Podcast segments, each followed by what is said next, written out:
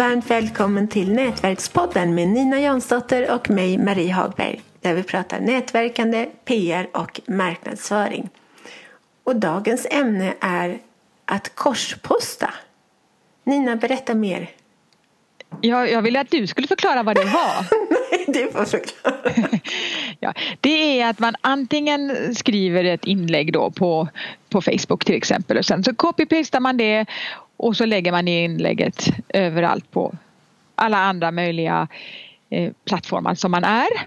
Eh, alternativ att man har eh, sådana automatiska att om du skriver något, om du lägger upp någonting på, på Instagram och så klickar du i att det även ska delas på Twitter och, och Facebook så att det går liksom med automatik vidare till de andra plattformarna. Alternativt att, att man använder en sån här tjänst som är eh, som blir som ett metasocialt medie där man skriver och så klickar man skriver sitt inlägg och så klickar man i då på vilka ställen man vill att det ska publiceras av andra inlägg av andra plattformar där man också är. Blev det tydligt Marie? Jaha, ja. ja. Det tycker jag. Ja, eh, och eh, vad är det då för fördelar med att, att korsposta som man kan se? Det sparar ju tid. Det gör mm. det ju absolut. Mm. Jag håller med. Ja, men där tycker jag nog att det fördelarna slutar. Men jag, jag är kanske inte riktigt rätt person. Jag har inte ägnat mig åt det så himla mycket. Nej, därför att jag bryr mig inte om så mycket att jag, att det, att jag skriver någonting. Jag vill ha resultatet av det jag skriver. Och eftersom att resultatet ofta kommer av att man är aktiv i att kommentera, att eh, ställa frågor till de som har svarat på saker, att man för dialoger, att man driver någon slags kommunikation. Eh, och då måste man ju ändå logga in på de olika plattformarna. Ja, dessutom det. Ja. ja. Eh, och följa upp. Så man, om man vill ha liksom om man vill vara social i sociala medier, om man vill använda det som en megafon som man bara skjuter ut inlägg överallt och som man inte bryr sig om om man får respons eller vad man får för respons, ja då kan man spara tid. Men om man då vill använda kraften i sociala medier och det är ju att få igång ett samtal, det är då man får spridning och synlighet på sina inlägg till exempel. Mm. Och sen är det så att det finns olika sätt att skriva på de olika sociala medierna för att det ska få max spridning. Som till exempel på Instagram, där bör man hashtagga och rejält med hashtags också om man ska nå ut och det är den tonen som man har där. Men det passar om man då bara feedar över det inlägget till Facebook då passar inte det riktigt Facebook-stilen. Det är ju många som, som, all, som vet knappt vad en hashtag är som är på Facebook.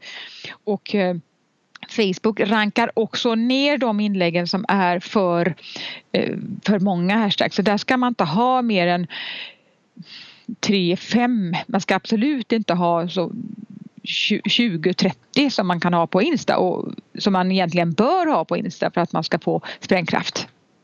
Därför passar inte exakt samma stil.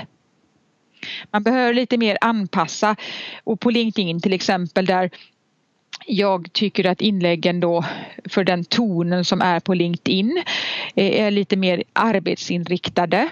Och Facebook bör det vara lite mer, där kan man inte bara köra liksom jobb, jobb, jobb och karriär på ett väldigt hårt vis utan där är det lite mer eh, ja, åt det mer personliga hållet och i, i tonen man använder.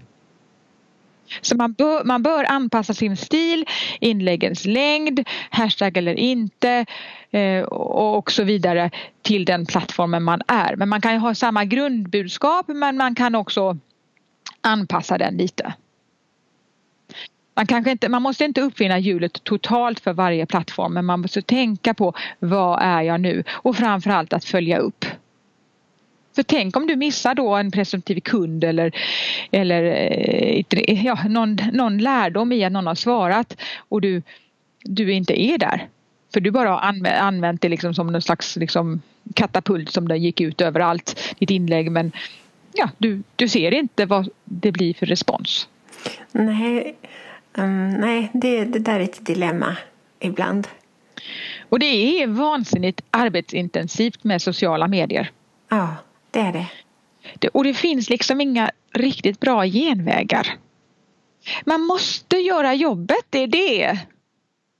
Men å andra sidan, gör man jobbet på ett bra vis då kan man om man jämför då med annan annonsering, att man, eh, eller eh, annan marknadsföring som till exempel annonsering skulle jag säga, eh, så, så kan man verkligen få bra resultat. Och, och, över tid få en väldigt lojal målgrupp som vet vem du är och, och som, ja, som blir som din, din klan eller tribe. Och, och som, som du kan göra och skapa saker tillsammans med. Jag säger att jag tycker att det är värt det men jag säger att det är galet många timmar som krävs. Ja. De flesta förstår inte det. Oj vad många följare, oj vilken tur du har haft. ja, nej det är inte riktigt tur det handlar om. Och desto fler följare man har och desto större genomslag som man får på inlägg desto mer kräver ju de att, eh, alltså att de vill inte bara vara en, en i mängden, alltså de vill ändå ha personlig attention när de skriver. Många vill det. Aha. Många har liten förståelse för att ja, men jag har fått 200 kommentarer och jag kan inte svara på allt. Nej, då känner de sig dissade. Jo. Och därför kan det vara bättre att, som vi har sagt många gånger innan, koncentrera sig på färre plattformar och gör jobbet lite bättre på dem än att finnas överallt och göra det kan, risken är att det verkar bli hackat eller malet om man då känner att man måste finnas överallt men man har inte tid att följa upp. Vilka plattformar är du med på? Ja, eh, vad jag är aktiv just Facebook, LinkedIn är jag absolut mest aktiv på. Innan har det alltid varit Facebook mest men nu är det lite mer på LinkedIn därför jag gillar att jag får så stort genomslag där om jag lyckas få till en dialog för varje gång någon svarar eller gillar så puffas inlägget upp i flödet.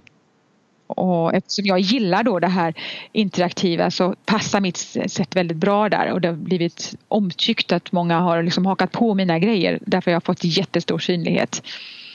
Men på Facebook har jag ju otroligt många grupper till exempel som jag måste också då sköta så därför eh, det är de plattformarna. Sen är det Twitter och sen Instagram.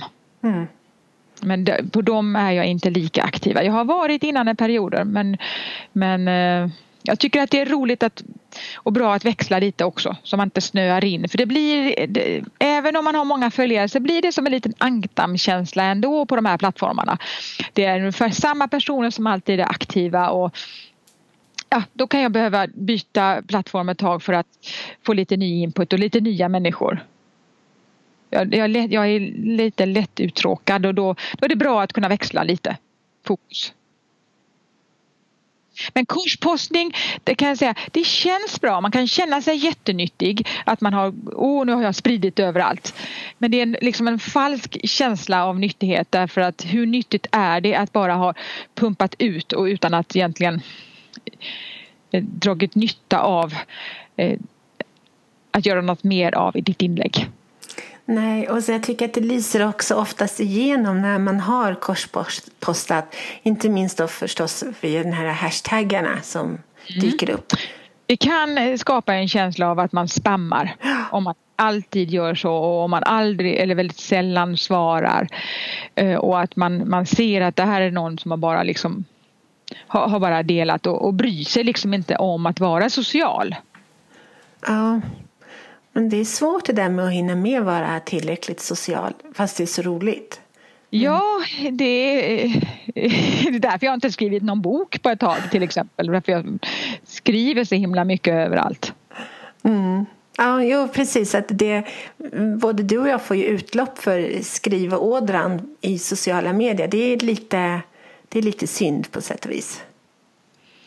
Jag har börjat med att när jag skriver långa inlägg till exempel på LinkedIn att jag sparar dem och klistrar in dem i en mapp och jag tänker att kanske att jag bygger ut dem sen lite mer och då kan det bli, bli någonting. Och då, då, om inte annat så ser man effekten av att hur många sidor det blir när man mm. klipper ihop det. Gud, så alltså hur mycket, man, hur mycket jag sitter och skriver egentligen. Ja.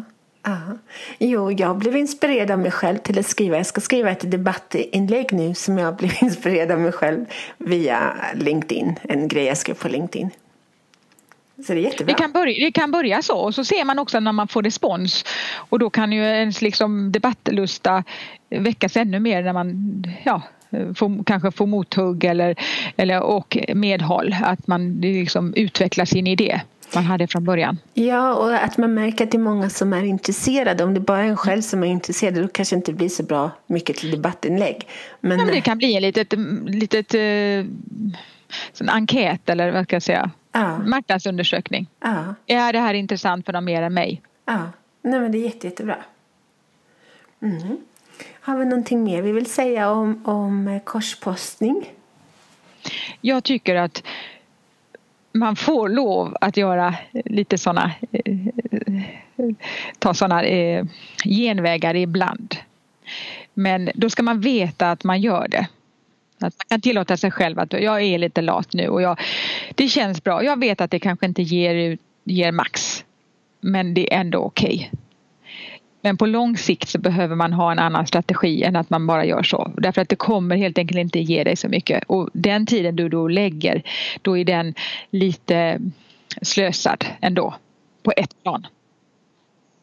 Ja, och sen så har vi några andra saker som vi ska påminna våra kära lyssnare om. Och det är att, att när du lyssnar, prenumerera gärna på Nätverkspodden. Och sen så också om du gillar podden, vilket vi hoppas eftersom du lyssnar. Dela gärna vidare podden. Tipsa andra, tipsa dina vänner och bekanta om, om podden. Kom med feedback. Ja. Gärna. Ja. Önskemål. Ja. ja. Recensioner är också välkomna. Väldigt välkomna. För att om vi skulle få, vi har inte fått, vi, vi får väldigt mycket recensioner i sociala medier och vilket, de är så fina recensioner så jag är så tacksam. Det är roligt, tack. Ja, det är jätteroligt. Men vi skulle gärna vilja att de äh, dyker upp på iTunes också för att om de dyker upp på iTunes då ökar nämligen vår sida i popularitet eller vår mm. podd i popularitet. Och det vore väldigt tacksamt. Hjälp oss gärna om du gillar det vi gör. Det här avsnittet är sponsrat av Redfellas, en hälsosam snabbmatskedja som ska växa genom crowdfunding. Bli delägare du också. Kampanjen börjar den 4 november via Funded by Me. Tack för att du har lyssnat på Nätverkspodden om nätverkande, PR och marknadsföring med Nina Jansdotter och Marie Hagberg.